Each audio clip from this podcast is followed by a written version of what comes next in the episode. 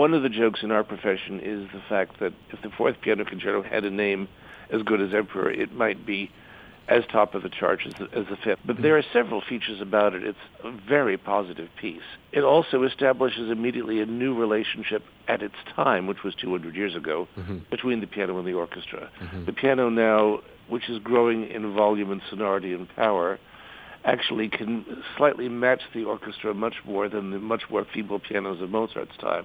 Mm-hmm. And Beethoven declares this at the beginning where the orchestra says or plays a chord and the piano sweeps in brilliant arpeggios up and down. It shows you the scale and what's going on.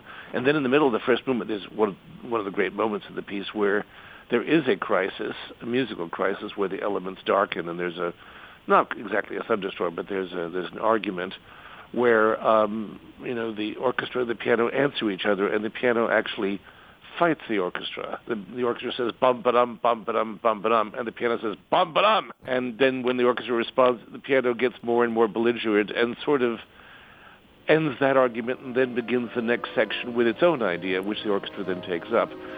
It's kind of an argument or a fight or something palpably very dramatic.